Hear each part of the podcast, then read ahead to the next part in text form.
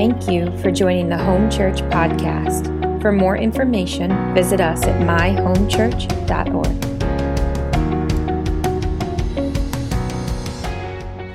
And I feel we really loved on the Lord, which is so good, so connected to, uh, to where we're going this morning.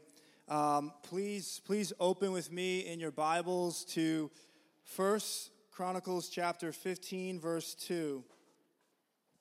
First Chronicles 15.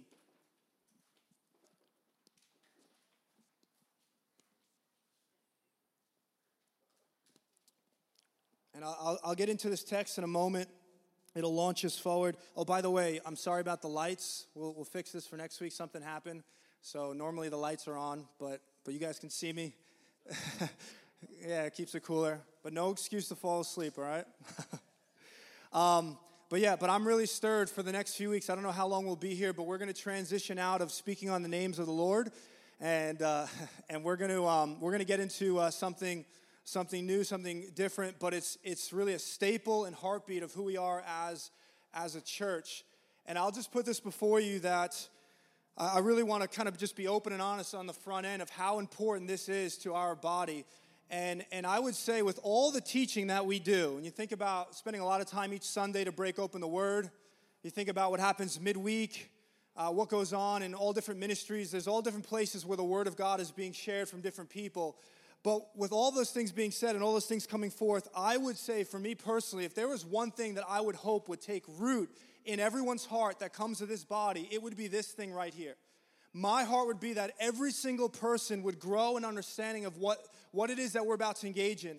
And for the next few weeks, the big picture, like what we're going to be looking at, is what's called ministry to the Lord. Ministry to the Lord. And I think when we hear ministry, most of us are aware of ministry to man, which is good, which is biblical, which is necessary. But there is a ministry that actually comes before ministry to man. There's actually a ministry that gives life to every other ministry, and that is first our ministry to the Lord. This is our highest ministry, it's our greatest calling, it's, it's our privilege that as new covenant priests, we get to draw near to God and minister to his heart, to bless his heart. And then from that place, we're released actually to give his love and his strategy to, to the world. So this is where we're going to be over the next few weeks is unpacking this. And I realize that probably for some, or if you've been a part of our body, you've probably heard this language. You've probably heard, come minister in the prayer room, come minister to the Lord. You may be like, what in the world? What is going on there? Um, but we're gonna we're gonna explain that. And I, what I what I hope will happen is that we're going to encounter a revelation by the Spirit of how significant, powerful, meaningful, fruitful it is when we minister to the Lord first. And my hope is that as we ask Holy Spirit to give us strength to understand, that what will happen is when we understand how impactful this ministry is, when we understand how important it is, how fruitful it is, how it is first place, it will help us to see how appropriate it is for us to give so much time and resource and energy to this. So, the more we grow in this revelation, the more we begin to say, Oh my goodness, I realize why this becomes everything first. And so, again, in this house, ministry to the Lord is our primary activity. We love to minister to man. I love to teach like this. But at the end of the day, that all flows from first me ministering to God. Whoa. if someone wouldn't mind just asking them. So, this is, this is absolutely a central part of our DNA. It's an absolutely essential part of our vision. And I just want to be clear what we're about to get into, all of us should be doing this on a personal level. Like when we have devotion to God in our own time, what we're doing in essence is we're ministering to the Lord. But what we're about to get into is we're going to address this on a corporate level. And in this body, the primary way that we minister to the Lord is yes, what we just did was that, but in the house of prayer. And I know you've heard us talk a lot about that. And so I, I want to put a shepherd's call out to everyone today. If you feel called to this body, like if you attend this body and you say, This is where the Lord has called me, the Lord has called you to submit yourself to the vision of this body. He does not call anyone to become a part of a church but stay on the fringes of it. Acts 13 36, it said about David that David fulfilled all of the purposes that God had for his generation. Meaning, God has specific purpose for generations. Do you know that? He has specific purposes for bodies and communities. And so that's the first thing. The second thing is that when we find out what those purposes are, we are not called to be on the outside of them, but we're called to give our life to that. And I feel, man, when we go through this, you'll see this. I feel the Lord saying, I, I, want, I want this house, everyone to grow in ministry to the Lord. And God wants you in that prayer room. God wants you giving your heart to the Lord. God wants you blessing his heart, ministering to his heart. And so, next few weeks, we are going to be discussing ministry to the Lord. We're going to talk about priesthood. Uh, you cannot talk about ministry to God without understanding what it means to be a priest. There's a lot of thoughts that come to mind when you hear priest, but most of that is because of the traditions of man. Do you know Mark 7:13, Jesus told the Pharisees, "Your traditions nullify the word of God." See, a lot of us have issues with priesthood because we know of the traditions of man and it's skewed so many things. But every person in the new covenant born by the Spirit, you are a priest before God. You have been given the glorious privilege to enter into the Holy of Holies and to begin to bless his, his heart. So we'll talk about ministry to the Lord, new covenant priesthood, and then we'll talk about how we do this, which is specifically in, in, in the Old Testament, priests would offer up sacrifices and incense. In the New Testament, says we offer up worship and prayer. And we'll actually talk about how we do that thanksgiving, praise, intercession. These are ways that we bless the heart of God. Okay? So we've got a lot that we're going to unpack over the next few weeks. And what I want to say again, as, as your shepherd, is to I mean, I would say this at all times, but especially over these next few weeks, to really make room to be a part of what's happening right now. So that we come out on the other side of this as a unified body. And, and even today, I believe hearts are going to be stirred for ministry to the Lord, but you may still be asking, like, well, what exactly, how do I practically walk in this? These are things we're going to get into. So I want you to just, like, commit yourself to this uh, because there's something unique that hits a body when we corporately do this. Yes, I want everyone individually every single day having their devotion time with God, but there's something really unique that hits a body when we all say yes, okay? So let's look at um, First Chronicles 15 2, really quick. Talking about ministry to the Lord, and I promise we're gonna we're gonna explain it. Today, I really just want to share the heart of what this is and just stir, stir you up, lay a foundation, and then we'll get deep into priesthood and practicality over the next few weeks. But First Chronicles 15 2. I could share a number of scriptures on this. My purpose for sharing this one is not to go into depth about priesthood right now. I just want you to see one of many scriptures that show that when you are a priest, your primary role is to minister to God before man, okay? So, verse 2 says this Then David said that no one but the Levites may carry the ark of God. So, again, we'll get into this, but the Levites were one of the 12 tribes. They were the only tribe that could be priests before the Lord. That's how the old covenant worked. And they would be carriers of the ark, meaning carriers of the presence of God. It says, For the Lord had chosen them to carry the ark of the Lord and to what? And to minister to him forever. I want you to see that. What is the role of the priests in the old covenant? What does it say? Their job was to minister to Him. Who's Him? God. They minister to God forever. And what we'll see over the next few weeks is that God never meant for this to be restricted to one tribe. And that now in the new covenant, we are a royal priesthood. And the same mandate is on us as new covenant believers that our first ministry is to minister to the Lord forever. Forever. In the old covenant, you could only be a priest by lineage. So technically, by lineage, none of us could be Levites. But by the Spirit, we come under the lineage of Jesus now. And because Jesus is the great high priest, we too get to now function as priests. So, here it is. I want to just lay some groundwork for us. What does it mean to minister to the Lord? When you hear ministry, I don't know about you, but there's some thoughts that begin to flood my mind. I think of preaching, I think of teaching, I think of evangelism, I think of meeting the needs of our community, uh, food drives, and things like that. And I would say all of that is ministry, all of that is biblical, all of that is necessary, all of that should be flowing in some form from this body in order for us to be a New Testament church. But all of that ministry actually comes under the definition of ministry to man. It's ministry to man, meaning the primary beneficiary of that ministry is actually man. Sure, we do things for one another and God receives it unto himself. There's no doubt about that. But this is something unique when it says ministry to the Lord, where it is purposefully and solely for the blessing of God. It is for man to man. So ministry to man is commonplace. Ministry to the Lord is on the verge of extinction.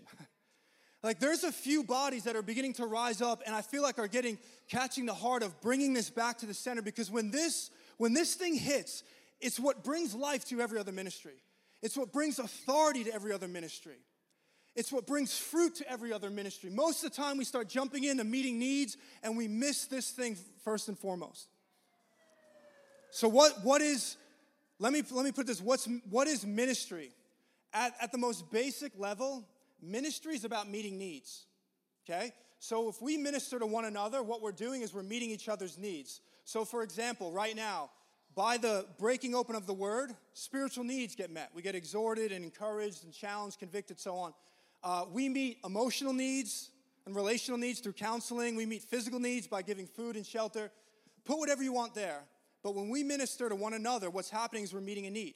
That's the heart of ministry. You serve to meet a need. So, what does it mean then when we say we minister to the Lord? Well, in one sense, yes, we're meeting a need, but I want to be really clear. Because the thought may be wait a minute, how do you meet a need of God? God is all sufficient. God is El Shaddai. God is all powerful, all knowing. He's all present. He has no lack. He's perfect. He's, he's existed forever. He's Alpha and Omega. So when the scriptures talk about priests ministering to God, it's not talking about meeting a need in the sense of filling in a lack for his ability. He has no lack. But what it means is that God has a desire and that when you minister to the Lord, you are actually meeting this desire. 1 John 4:16, I believe it's 4:16 says God is love. He doesn't just have love, he is love. He, he, he's the source of love. He's not some stoic being. He is the most relational, expressive being ever. He is love. And God has a desire in his heart that has been created by love. See, he created us in his image. And unlike the rest of creation that can certainly glorify him, trees can glorify him, plants, animals, certainly there's a measure of pleasure he finds. But we have a unique ability to connect and have fellowship with God that the rest of creation cannot. And there's a desire within the heart of God for man to actually respond with love to God because that's what he's made us for to love us and to receive this love. And so when we talk about ministering to God, what we're really saying is we're meeting the desire of God's heart for us to return and engage in a loving relationship with Him. Ephesians 5 uh, 32 says that Jesus is a husband and the church is a wife, right? On a natural level, it says a husband and wife become one, just as Jesus and the church has become one. Every husband in this room needs their wife. And we could do it vice versa, but just because Jesus is the, is the husband, every husband needs his wife. Now, technically, although life would fall apart, we don't need them to exist in that sense. But what we need, what we need, what we're saying is when I need my wife, I know, I know, the life would fall apart. But but te- but technically we could exist. What we really say when I need my wife is I, I want, I desire her affections, I desire her attention, I desire her love, there's something within a husband that wants to love his wife and vice versa. And when Jesus says that he is our husband, the imagery is that there is a desire, like any natural husband, for the love of his wife. Guys, when we come before God and we sit before him, not literally sitting, but meaning abiding in his presence, and we begin to declare our love for him, we begin to thank him and praise him and worship him and give him our heart. Do you know that that blesses his heart? Do you know that you move his heart? You minister to his heart when you come out of the busyness of life to say, God, before I meet any need of man, I'm gonna make time every day to say, Lord, I love you. We begin to give thanksgiving, which we say is all for agreeing with what he's done, and praise is agreeing with who he is. And then prayer is really coming to this place of sharing our heart with him, our burdens with him. And God says, when you do that, when you do that, do you know that you move my heart? Just think about this. How incredible, how mind blowing is it that us, in our frailty, in our weakness, we have an ability, because God is love and how He's made us, to move and stir and provoke the, the heart of an infinite creative God. Like in Daniel 7:10 it says right now God is surrounded by myriads and myriads and myriads of angels. Thousands and thousands and thousands. And Daniel 7:10 says, you know what they do? They stand before him and they minister to him. Meaning they're declaring, He's holy, He's worthy, He's good. This is what we do in the prayer room. We come and we begin to declare who He is and what He does. They're declaring all these things, and God says they're ministering to my heart. But guess what? There's a part with all of those angelical beings, seraphim and cherubim and living creatures. There's a part in the heart of God that cannot be touched by their praise, but only you can touch it. Only you can touch it. And God says, when you walk through these tent doors, coming out of the busyness of life and all that's going on, and minds half distracted, and you come in and you begin to lift your voice and say, God, I thank you for all that you've done in my life. And you begin to say, God, you're holy, you're provider, like we did today. God says, Oh, it begins to bless my heart. It stirs my heart. There's a place within the heart of God that only you can touch that I could never touch. And God is waiting, waiting and longing for, for a people who would come and minister to Him first, to bless Him first. Do you know the scriptures say that our worship and prayer before God is like an aroma? It's an aroma. So just picture that imagery. God is, God is on the throne, and when we begin to worship and pray, God takes notice when you and I walk through these tent doors or walk into that office in that prayer room to begin to praise and worship Him. And what He says, He says it's like an aroma that comes before me. And I thought about how, um, you know, on a Saturday morning, this is the imagery I had, how on a Saturday morning I could wake up and play with the kids in the other room, and my wife will take initiative to go make breakfast. And all of a sudden, as I'm playing, there's an aroma that comes through that door while I'm playing of bacon, right? And as I'm playing with the kids, when I smell it, I go, wow, that's good. And it causes me to leave everything and go into that room to see it because I find it so pleasing. This is what God says your worship and prayer does before Him. He says it's like an aroma that comes up when I say, I say that's home church. that's my daughter. That's my son. Now, he always knows, but he says, Oh, I've got to meet with them. See, the more we actually minister to the Lord, the more he comes in greater measure because we're meeting his need first. We bless him. What is, what is the greatest commandment? What's it all about? Someone asked Jesus this to love the Lord your God with all your heart, soul, mind, and strength. Can you imagine this? Someone asked, God in the flesh, tell me, what's it all about? Tell me, what is all of it boiled down to? And God, not some man, God answers and says, I'll tell you what it's all about. He says, here's what everything hinges on. Here's what God wants. He wants you to love Him with all your heart, soul, mind, and strength. See, a lot of times we go to work for the Lord first. Oh, He has purpose and plans, but God says, I want you to love me first. I want you to love me. What does that tell us about our God? That's incredible. Think about kings what they want from their people. Most of the times they want subjects to just do work for them. They don't care about relationship, they don't care about the condition of those people's lives. Most of the times I want you to do something for me. Now we serve God, He's Adonai, He's Master. But God says, What I want more than anything is I want your love. It's an incredible statement. God is everything. You know, it's the one thing He does not have your love. He will not force Himself, it's a choice that we have to give.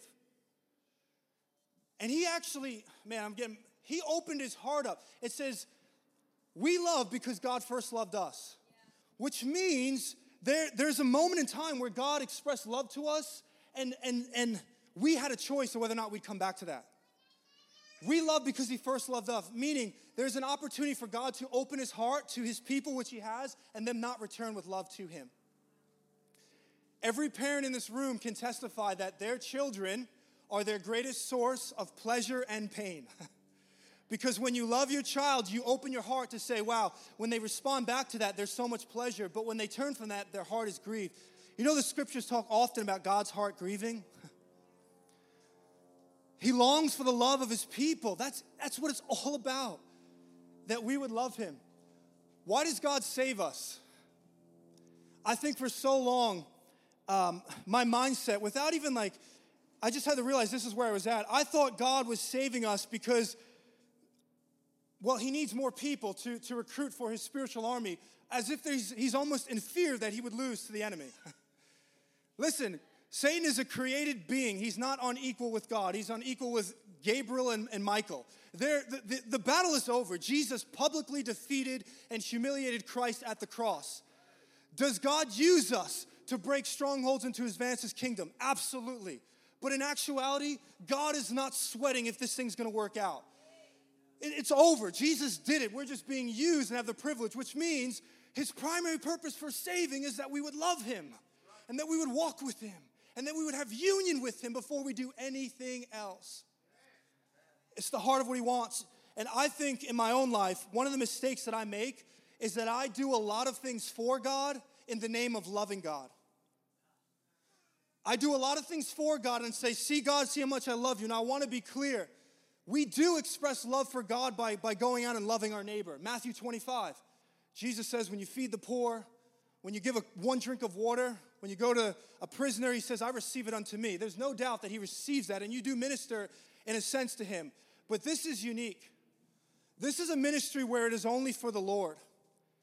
And, and do you remember when Jesus came out of fasting for 40 days? Do you remember it says the angels came to him? And it says, and the angels ministered to him. This ministry was not about ministering to man, but God being blessed in the process. When the angels minister, they said, Lord, we're here to meet your need. That's the picture. When we minister to God, we say, Lord, this is not about loving my neighbor and through that you're blessed. No, I, there's something unique where I'm just blessing you. Right?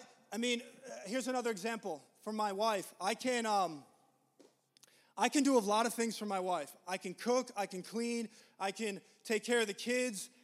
Would she receive love through that and feel love? Absolutely. There's where she said yes. There you go. I'm like, wait, she's normally over here. I'm like, wow, so who said that? There's no doubt that she would experience and feel love, but that will never replace me sitting before her, looking her in the eyes, and connecting with her on an intimate level and saying, I love you. This is why I love you, because of who you are and what you have done. That is what we're saying when we come before the Lord in ministry to Him. When we come in these gatherings, that's the heart posture we come in with. We first come to say, Lord, I'm here to meet your need. Lord, I'm here to, to, in essence, behold you, gaze upon you, and tell you I love you. Tell you the reasons why I love you, because of who you are and all that you have done. And the Lord says, when you do that, it so moves my heart. it so blesses me. Devotion to the work of the Lord is not the same as devotion to the Lord of the work. Very different. We do, like, as a, as a pastor, that's almost like blasphemy. The call, the call of God. I get the call is so significant, but the work of the Lord never replaces the Lord of the work. And what often happens is we get so busy in doing the work of the Lord, we miss the Lord of the work. And that, listen, it's the abiding and the beholding and the being with Him and the touching His heart. That's where life comes from. That's where we're released and, and, and we have heaven's strategies and plans in His heart. And I, uh, man, here's, I think honestly, a lot of times services and church functioning, church functions are centered on meeting the needs of man and not God. Most of the time, I think what happens is we gather, not here. There's something, I love what's happening. But a lot of times, what, what I've experienced is that the whole gathering is set up for meeting man's needs. What does man want? What does man like? Going through seminary, going through this really awesome church planning school, I'm so blessed by what I learned. Many things carried over. But everything that I learned was all geared towards establishing a place that met the needs of man. No one ever taught me how to establish a place that first meets his need, that first meets the need of the Lord. And God says, You start meeting my need, watch how I meet all of your needs. There's a grace that spills out. And instead, we feel pressure for all these needs. We're running around like crazy. There's no life, there's no depth. We're a mile wide and an inch deep. But then we start connecting with Him, and life flows from this place. We listen, we are bent in this house, first and foremost, we prepare a place to meet the need of God. That prayer room is meeting God's need, saying, We're first gonna love you. You know, Matthew 8 20, uh, Jesus said, Foxes have dens, birds have nests, but the Son of Man has nowhere to lay his head. I felt the Spirit like breathing that this week. and say, The Son of Man, by the Holy Spirit, still to this day is seeking after a resting place, seeking after a place where he can rest his head. Where will Jesus find that place? A place where he's being loved, welcomed, received, honored, glorified, where we actually say it's all about you. That's what we're doing. We say, Lord, this is your resting place, God. We meet, we meet here first and foremost to give you the reward of what you died for. When the pref- listen, when the preferences of man become the focal point of why we meet, meeting for man's needs, our metric of success and what is a impactful service is completely skewed. All of a sudden we start asking, did man like it? Did man enjoy it? All of a sudden we start talking about our worship saying, how long should we worship for? What type of song should we worship? How long can we repeat that one chorus for before people get frustrated? All of a sudden, we start saying, what type of uh, what type of messages should we speak? Will it be inspirational and motivating for the people? Now, listen, I get that. There's a place where you should expect that. But Jesus prayed in the Lord's Prayer that, that, that what happens in heaven would manifest on earth. That the will of the Lord would be done on earth as, as it is in heaven. That means many things. But do you know one thing that, that hit my heart this week is that in the throne room right now before God, there is perpetual worship and prayer around God. And do you know that that worship has nothing to do with the preference of the angels? The amount of time they sing night and day, holy, holy, holy, and it has nothing to do with the elders saying, I'm tired of this. They, they do it because it blesses his heart. They do it because, because of who he is. So when we gather in this place, if the Lord says, Here's what I want, I want you to sing one chorus for two hours straight, we say, Yes, Lord.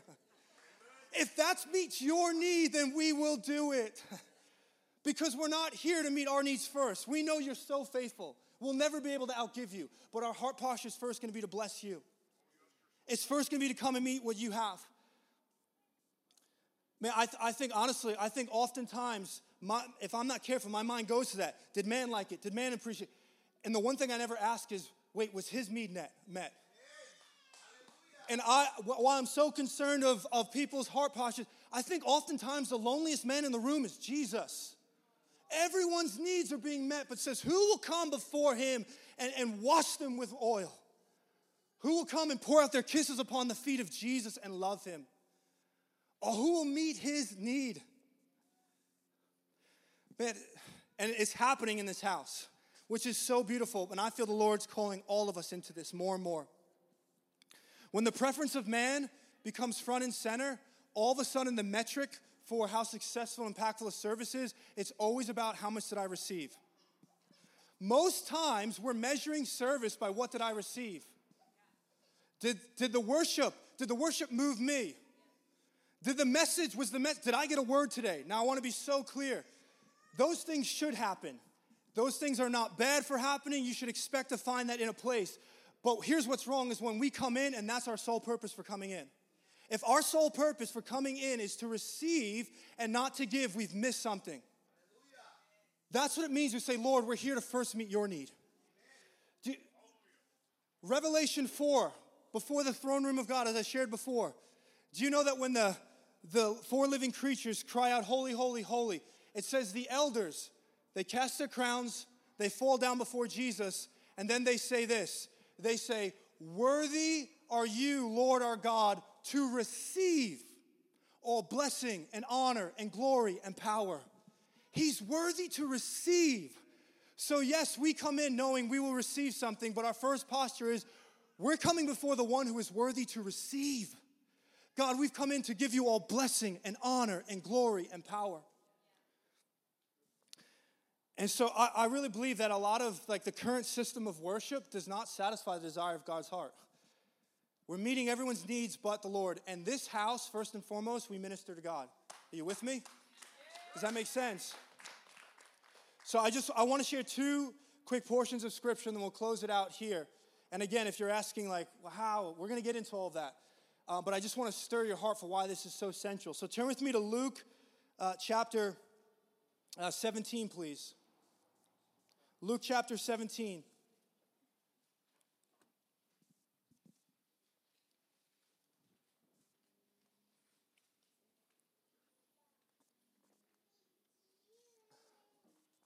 Luke chapter 17, we're going to look at verse 11.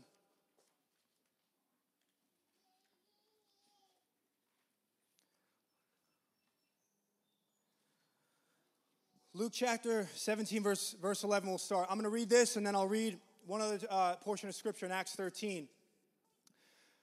I, I, so, a lot of you probably know this story. It's about the 10 lepers. And I think this, this provides such a. Acts 13 will really give language, like the actual language of ministry to God. But here, I really feel we capture the heart of what I just shared. And it really provides this beautiful picture, I think, of two responses to encountering the man Jesus to having our lives set free and changed by Jesus. You could put individuals in here, you could put corporate bodies and churches. And so let me read it through and then I'll just come back and, and highlight a few things. Verse 11 says, On the way to Jerusalem, he, meaning Jesus, was passing along between Samaria and Galilee.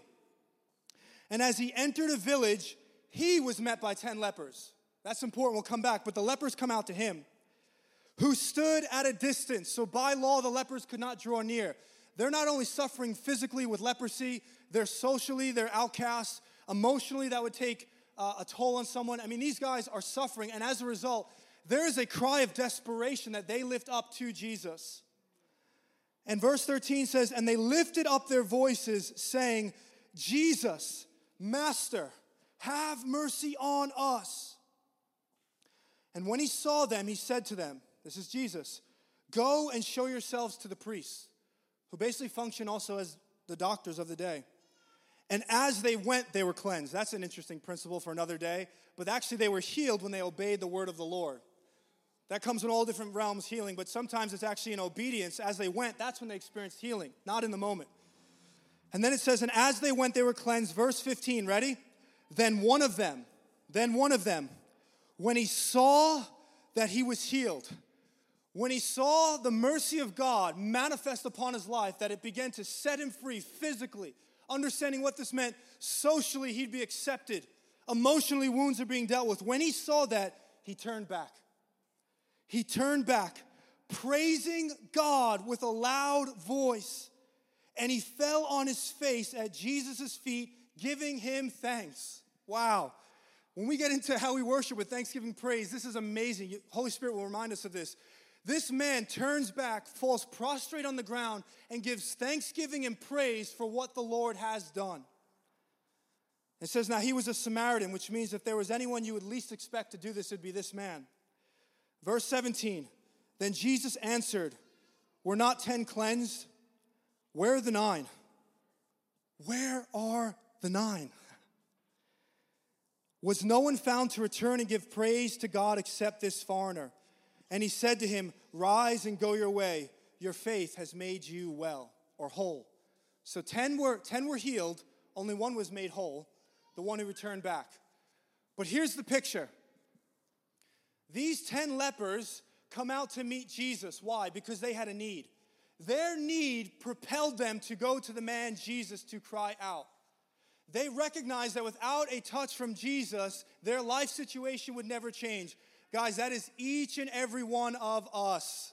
At some point, and at multiple times, even after we're saved, we come into this encounter, but definitely before we ever knew Jesus, we came to an end of ourself. We recognized that nothing would actually satisfy what we're looking for, whatever it may be, but we came to a place and recognized that we need a Savior.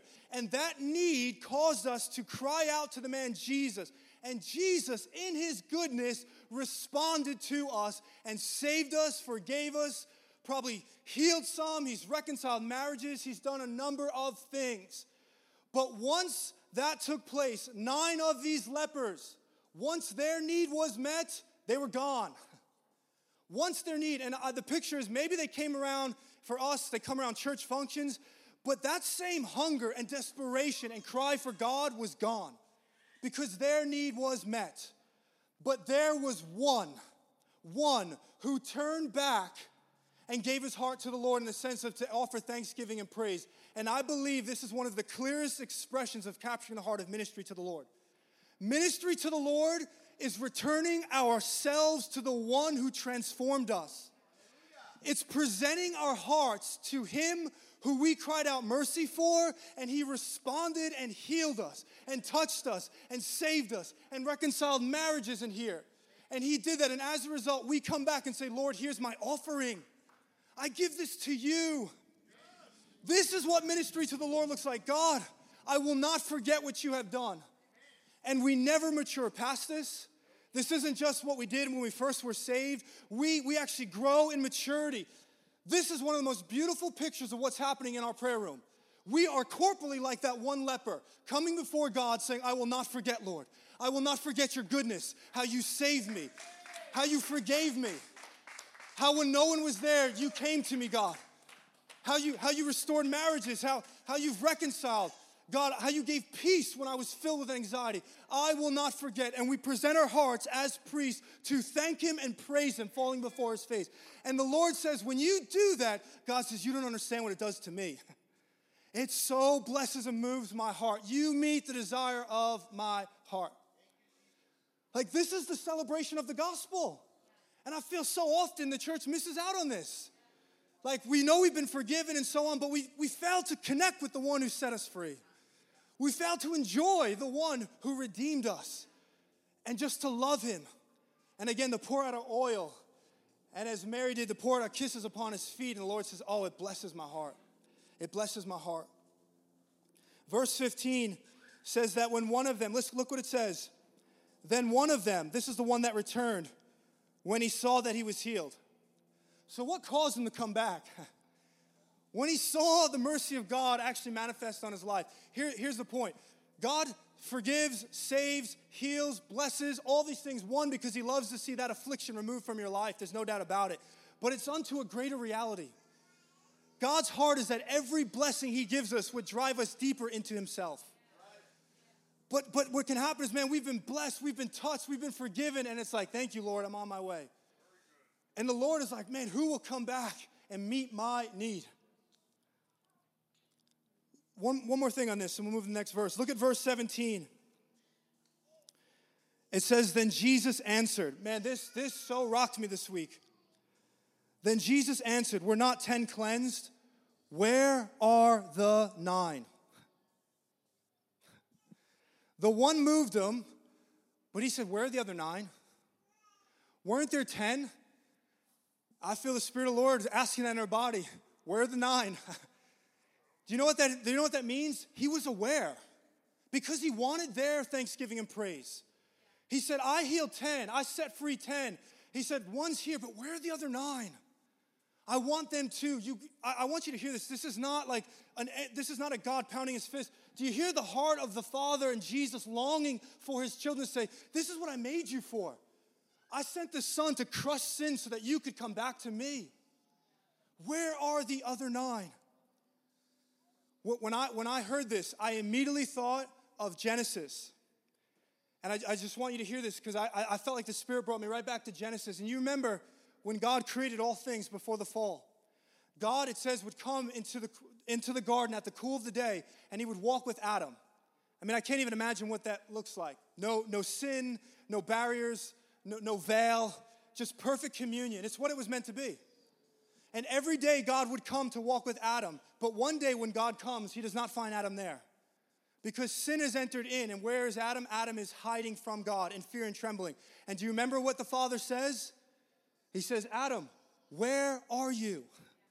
He asked the nine lepers, Where are the nine lepers? And he asked Adam, Where are you?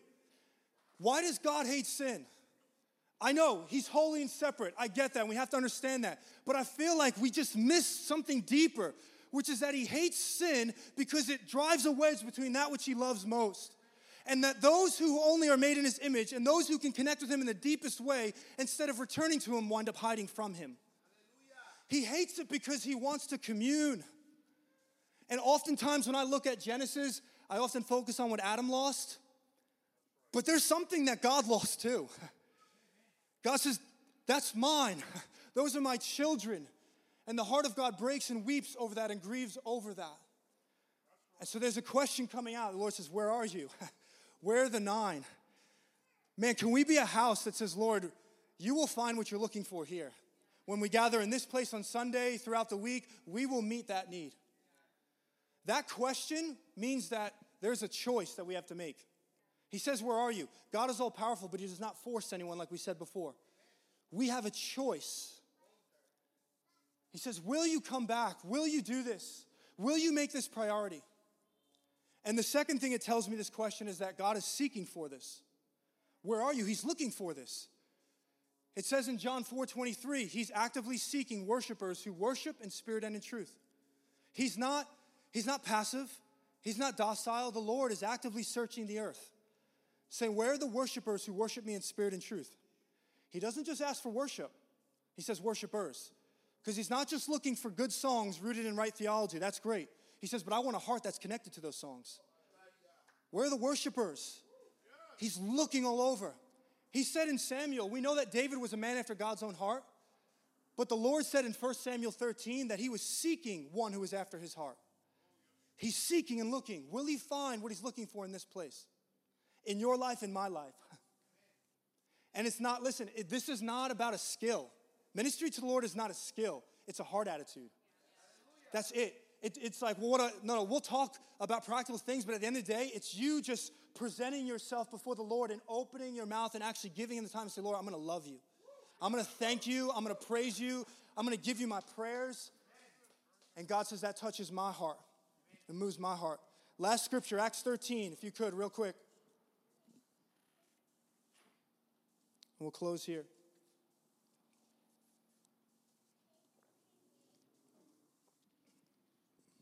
Is this, is this helping to lay a foundation first of ministry to the Lord? All right, so Acts 13, I'm looking at verse 1. We'll close out here. You can even mark if you want to just play something, I'll pray at the end. But Acts 13, we are given we are given an inside view as to what some of these early church gatherings look like. Okay? And what I want you to see is what took place. Who's gathering and what was their primary purpose for gathering? So look what it says, verse 1. Now, in the church that was at Antioch, there were certain prophets and teachers. That's an interesting mix right there. That's just amazing to see them together. Teachers, teachers say that the prophets are too ethereal, prophets say the teachers are too intellectual, but here they are gathered in unity together. And you have Barnabas, Simeon, who was called Niger, Lucius of Cyrene, Manaen, who had been brought up with Herod the Tetrarch, and Saul, who's the Apostle Paul. So you've got a pretty serious group, and probably others that are gathering here prophets, teachers. You've got men of influence and gifting. And yet, what we find is that their primary motive for gathering is first and foremost not to hear the prophets prophesy and not to hear the teachers teach. All those things are important, but that's not why they first come. Look what it says in verse 2. Why did they gather? Verse 2 says, as they ministered to the Lord. Your translation could say worship, because in the New, New Testament, worship and uh, ministry is often used almost interchangeably, which helps us understand how we minister to God. But it says, as they ministered to the Lord. That word is liturgio in the Greek. It's where we get liturgy. It actually means to operate in a priestly function. These guys were operating as new covenant priests. Can you imagine this? You've got prophets and teachers. You've got the apostle Saul, and they come and say, We're not hearing from anyone first. Here's why we have come. Our primary purpose is to minister to the Lord. And they were unified in this.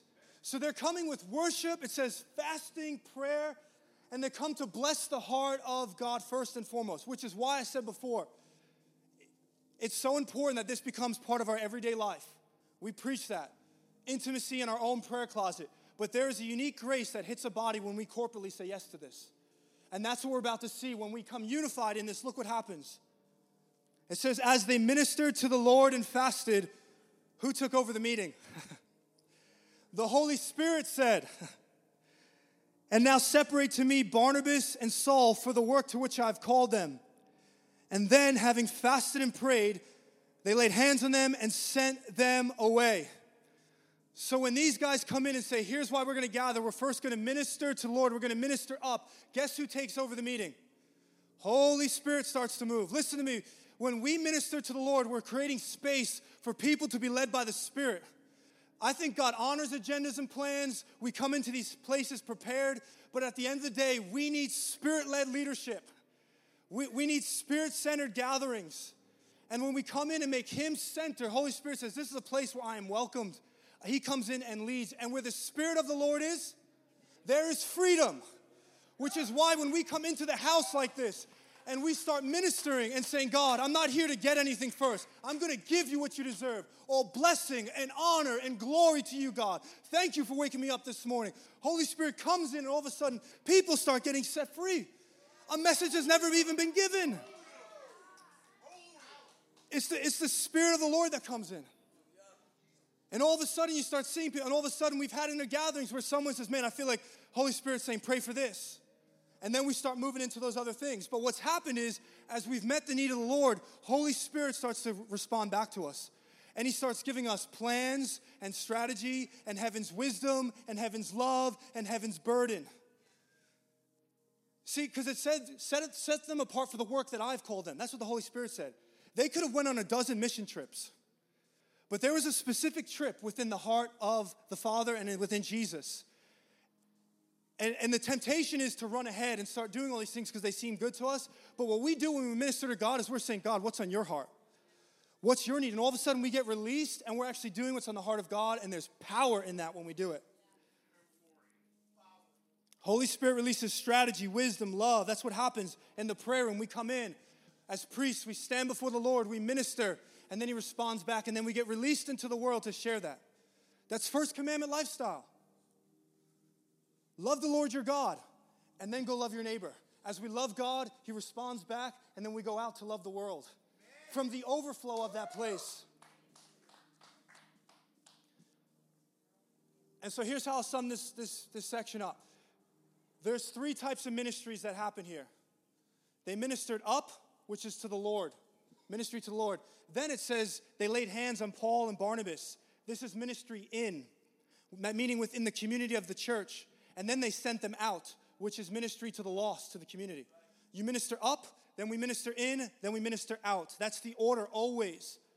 Always. But again, as I said, the temptation is because of all the needs we see, oftentimes we start jumping into ministering inward and out first before we minister to the Lord. That's usually what happens. Because from a good place, we feel the pressure of all that's going on. We, we got to do something. But, but listen, Their ministry became so impactful because they heard what the Holy Spirit was speaking. Because they ministered up first, then the Lord said, Now do this. And so, this isn't just ministry and it's not just laying on of hands, but all the ministry we do for one another. Like, we don't just start ministries, there's a million good things we can do. We minister to God to find out what does He want us to do. And then we start doing those things, and now we know that there's power there. Because when we step out without that first ministry, we lack depth, authority, life, power. We lack all of those things. Jesus said in Mark 3:14, it said he appointed his disciples to be with him. And then he says, so that they may preach. He says he first appointed the 12 to be with him, and then they would go and preach. They didn't go and preach first. Their first ministry was to be with Jesus so that when they stood before the Pharisees and the Sadducees, all that those men could say is, Look at the wisdom and authority these guys walk in. Surely they have been with this man, Jesus. You can't manufacture that. That's what happens the more we do this and come before the Lord, the more that spills out from our life. And final thought, we'll pray. If, if you have a temptation like I do at times to say, I don't have time for this, I don't have time to come before the Lord. It's a waste of time. I want to go and do things. I don't have time to sit before the Lord and minister to his heart. Do you know that this is where Paul was commissioned? Paul was converted on the road to Damascus, but this is where Paul was commissioned. Two thirds of the New Testament is written because of the launching out of Paul. Where was Paul launched from? From the place of ministering to the Lord. The greatest missions movement started from first ministering to God. It is never a waste when we pour ourselves out before the Lord. Actually, we save a lot of frustration and time from jumping into the wrong assignments. So these men came into, came into worship and then they left to witness. And that's what happens here. Amen? So, look, that's how we do it when we come in on Sundays, but I know we have more to come, and you may still say, well, I want to grow in like how we, how we actually uh, function as priests. We'll get into that. But here's my heart is that we, we gather Tuesday right now, Thursday, and Friday, morning and night, 6 to 8 in the morning, 6 to 8 at night. My prayer is that God would never say in this body, Where is so and so? And that if you say the Lord has called you here, that you would submit to this vision and give your heart to it. And watch the more how we do that, how Holy Spirit takes over each gathering and our lives. Yes? So let's pray. Let's pray. Man, can I, Caesar or Brittany, can one of you guys come? Does it matter? And then I'm going to have Willie right after. Can, can this mic go over there will it start going crazy? Let's find out. All right, Caesar and Brittany oversee the worship side, Willie on the prayer side. So I just feel let them pray just into what we just said, all right? So if we could just posture our hearts right now to receive.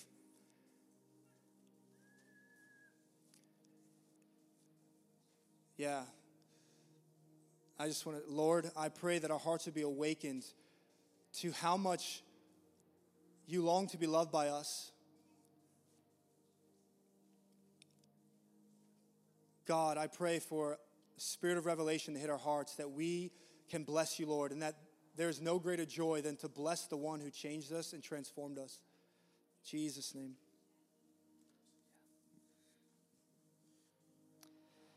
We bless you, Lord. We bless you, Lord. We thank you. We thank you, Jesus. We thank you for revealing yourself, for revealing the Father, for giving the Holy Spirit. We thank you.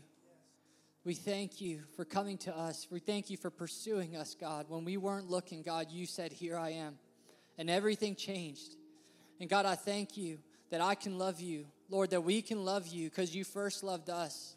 And I pray, God, that you would capture and captivate our heart again in this place. God, I pray that you would open up our hearts, Lord, that we would be able to pour ourselves out before you, God. In Jesus' name, Lord, I pray that you would touch every individual in this body to, to recognize how much they can give and how much it means to you and how much you receive, even the little, even in what they don't understand, God, that we can lift up songs, we can lift up our thanks, we can lift up our, our words, God, to you, and it means something to you, God. We thank you, Lord. I pray, God, that there would be a spirit of worship in this place. God, that there wouldn't be striving, that there wouldn't even be um, the, the need to work our way into your presence, God, that we would know where we are. We would know that you've invited us back into the garden and that we can walk with you in the cool of the day and that we do not need to hide, but you've removed the veil and we can approach you. We can approach you, God, and we can we can run through the halls of heaven because we're seated at the right hand, Lord, in you.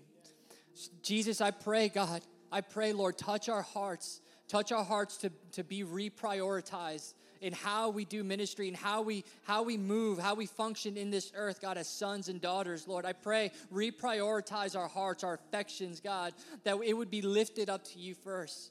God, that it would be um, effortless, Lord, that there would be a need in our hearts to do that first. In Jesus' name, God, I pray, Lord, that you would bless our time with you alone.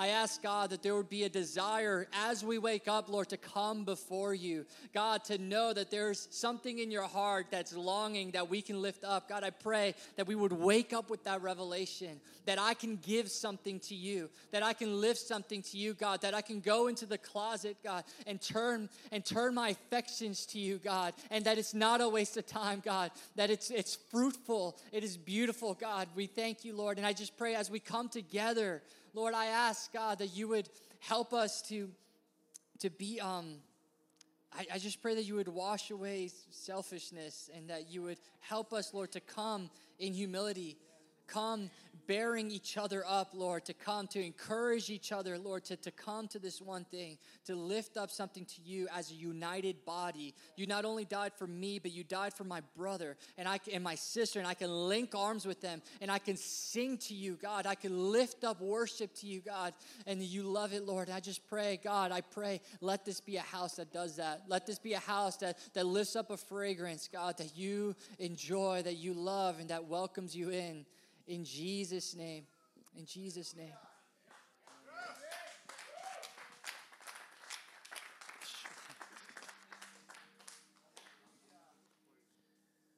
Father, we thank you that you desire us to be one as you and, Jesus are one.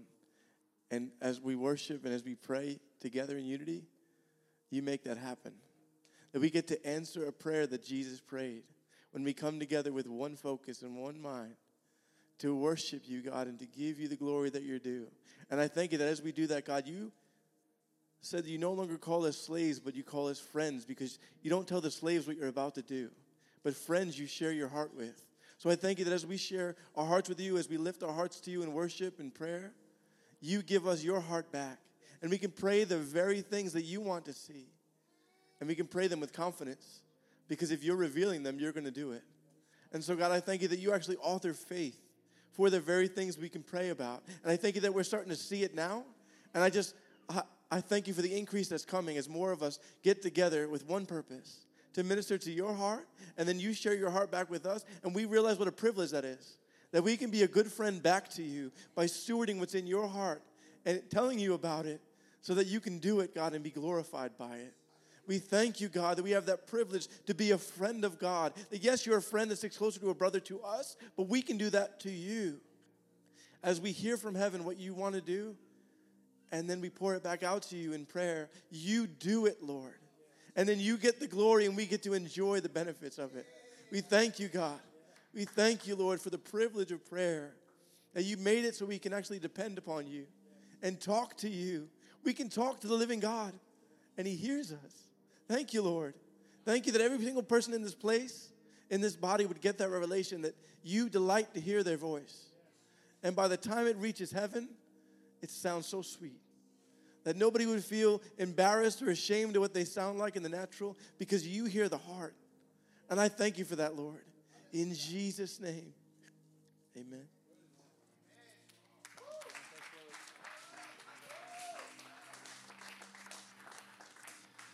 All right. Well, we'll see you guys this week in the prayer room, right?